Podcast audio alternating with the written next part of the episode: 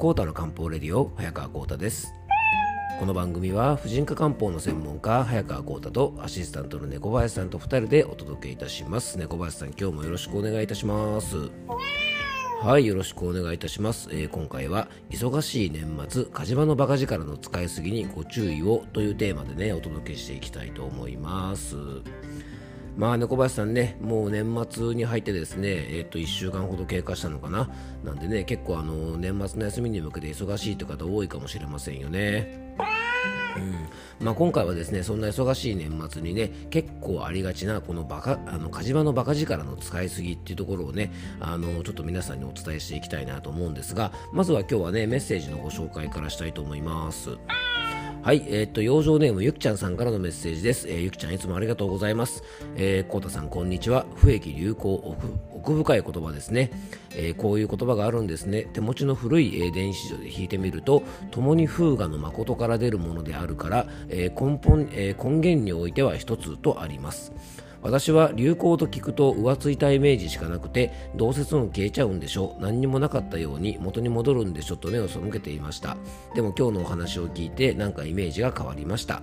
えー、自分に合った流行との新鮮な付き合いができるといいですね、えー、中医師の方々は、えー、なんか古来のことからも学び続けていらっしゃるでしょうし、え一方その時代時代に、え、っとあった臨機応変な、えお客様の対応もされるんでしょうね、え不益流行ですね。きっとバランス感覚が鍛えられているんでしょうね。えー、ところで私はまだ半年ぐらいのリスナーなのでバックナンバーもランダムに聞かせていただいてるんですが猫林さんの初登場が気になっていて昨日やっとお目見え会でした、えー、193回目でした。なぜか193が2回ありました。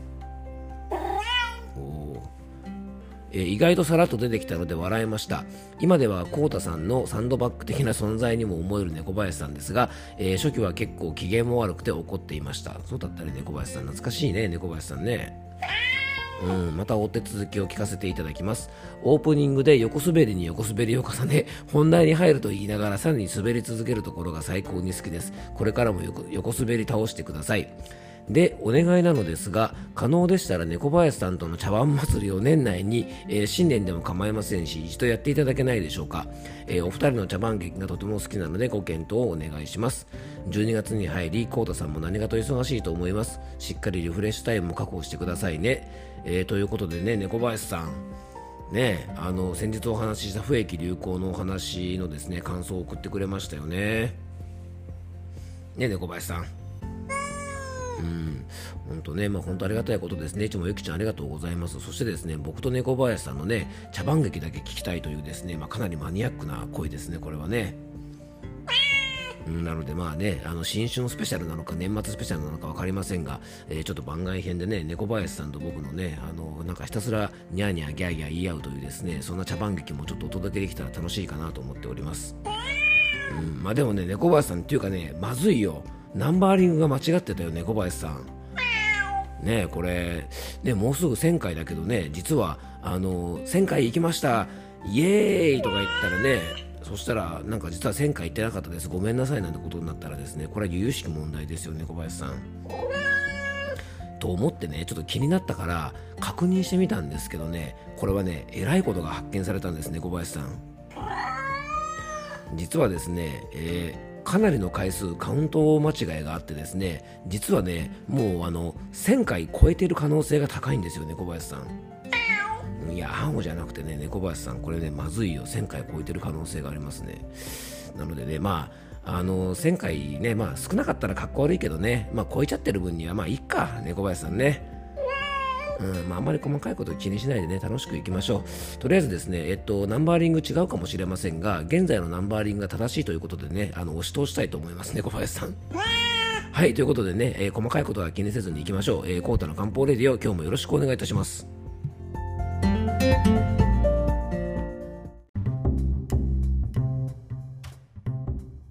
はい、それでは今日の本題の方に入っていきましょう。というかね、猫林さんね、今このナンバーリングの件なんだけどね、あの確認したらですね、えっと、例えばね、370回の月が、379の次が例えば380になるとしますよね。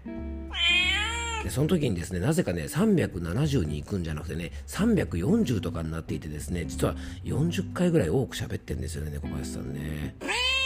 うんなのでまあ実は1000回超えてるんですけどもまあね現在が多分995回ぐらいなんですけども多く喋った40回ぐらいはですねまあボーナストラックというかですね番外編ということでねあの押し切りましょうね小林さんね。はい、ということでね、えー、本題の方に入っていきましょう。えー、っと、まあ、年末はね、何かと年内にね、あれしなくちゃこれしなくちゃって結構気ぜわしくなったりして、あの、実はね、肉体的にも精神的にもやっぱり疲れが溜まりやすい時期なんですよね。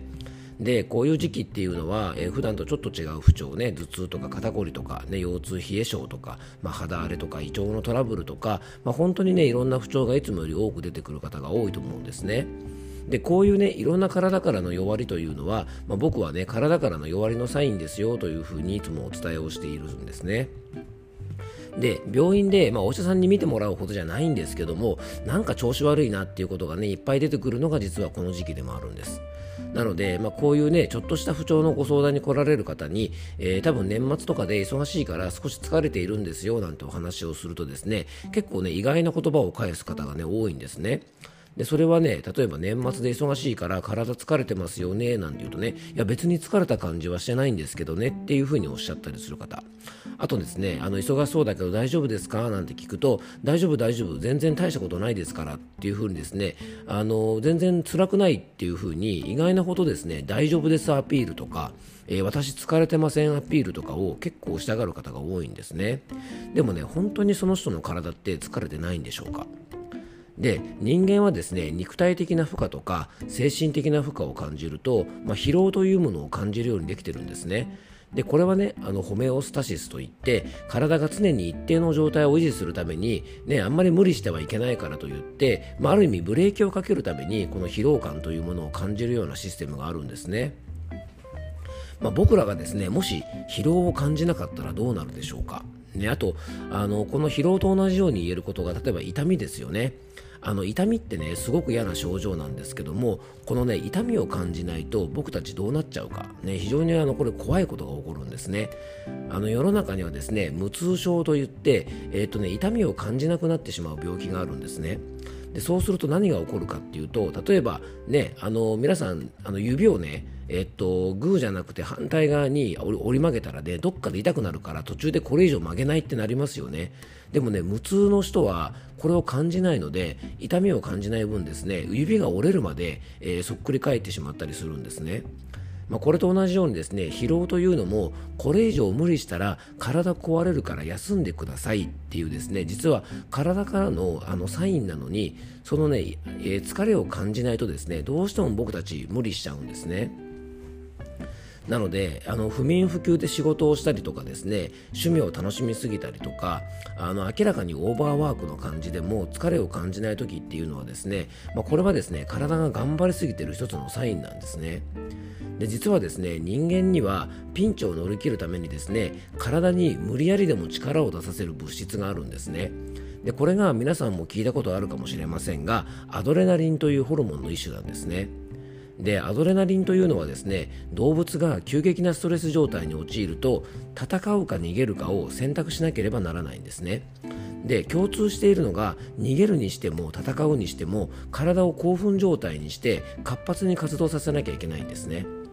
でねアドレナリンというのは自律神経の中で体をやる気モードにさせる交感神経が優位になると分泌が促されるんですね。でアドレナリンが分泌されると一時的に血管が収縮して心拍も促進されて体のさまざまな運動器官へ血液の供給量が一時的に増大されます。でこれによりですね通常より速く走れたりとか重たいものを持ち上げたりとか激しい運動を可能にしているんですね。まあ、これがですねよくあの火事場のバカ力なんてね言われたりして、まあ、僕らですねあの子供の頃筋肉マンを見ていたので筋肉マンではですねこれ火事場のクソ力なんて言ったりするんですけどね。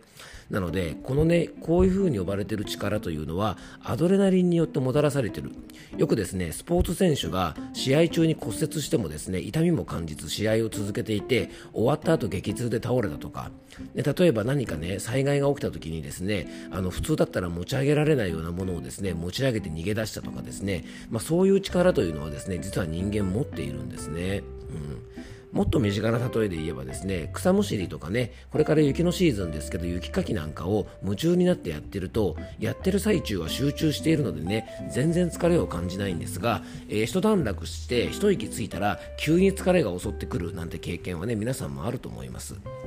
ね、あの要はですね僕らは結構何かに集中していたりするとですね案外疲れを感じなかったりするのでそういう状態をずっと続けるとですねこれはものすごい体の負荷になるんですね。なのであまりにもねもういかにもオーバーワークねかなりあの本当だったら疲れていたりとか疲労を感じなきゃいけない状態の人が全然疲れてないとか大丈夫とかそういう口癖の方はですねちょっとねストレスが強い状態に置かれていてアドレナリンがですねちょっと出過ぎてる状態かもしれません。でね限界っていうのはね突然やってきます。ね、それまでアドレナリンで無理をし続けたしっぺ返しというのはですね必ずやってきますのであの何かを夢中でやってる時はですねそれ自体がいわゆる嫌なストレスじゃなくて毎日楽しくて充実していて楽しくてもやっぱり疲れを感じないっていうこともありますのであの睡眠時間とかですね体の状態とかをちょっと確認してねあのまだまだいけるとかまだやれるとかそう考え始めた時っていうのはちょっと休息を入れるタイミングだと思います。ね、体力十分な時はそんなことは頭よぎらないんですがねやっぱりあの8分目ぐらいになるとあのやっぱりねちょっとそろそろね休もうかなって思う反面ですねまだやれるかなまだいけるかなっていうことも頭をよぎりますのであの人間はねやっぱり無理しなきゃいけない時はもちろんあるんですけども、うん、なんとかなやっぱ気合で乗り切らなきゃいけない時ももちろんあるんですがねそれが毎日になってしまって毎日無理をし続けてしかもですね疲れを感じないような状態になっちゃうとやっぱ大きな病気につながることもありますので、まあ、きちんとね自分でブレーキをかけたりそうなりがちな方がねそばにいたらねぜひ一言声をかけてあげていただきたいと思います。えー、今回はですね年末なのでついつい無理してね疲れを感じない方もいらっしゃると思いますので、えー、疲労を感じる大切さ無理しない大切さについて、えー、ちょっとお話をさせていただきましたはい、今回もクロージングのお時間です。えっと、冒頭ですね、ナンバリングが間違ってという話でね、猫林さんと2人でいろいろわちゃわちゃやっていたのでね、えー、ちょっと長くなってしまいましたね、猫林さんね、気をつけましょうね。はい。ということで今日はね、やっぱ年末で忙しくなるので、そういう時期っていうのはですね、ついついアドレナリンが出すぎて無理をしがちなのでね、あの、そうならないように、まあ、早め早めに休息を取るっていうことがね、あの、非常に大事ですので、やっぱりね、火事場のバカ力というのはですね、使いすぎると本当当に後からしっぺ返しがあのやってきますし、えー、火事場のバカ力もですね使いすぎるとろくなことはやっぱないんですね。まあでも猫林さんね、あなた火事場のバカ力とか使わなそうですよね。うん、無理しなそうですもんね。はい。ということで皆さんもですね、にゃんこさんぐらい緩やかにね、あんまり無理せずに、あの、年末に向けてね、体調を崩さないように、ぜひ気をつけていただけたらなと思います。えー、今日も聞いていただきありがとうございます。どうぞ素敵な一日をお過ごしください。漢方専科サーター薬房の早川幸太でした。では、また明日。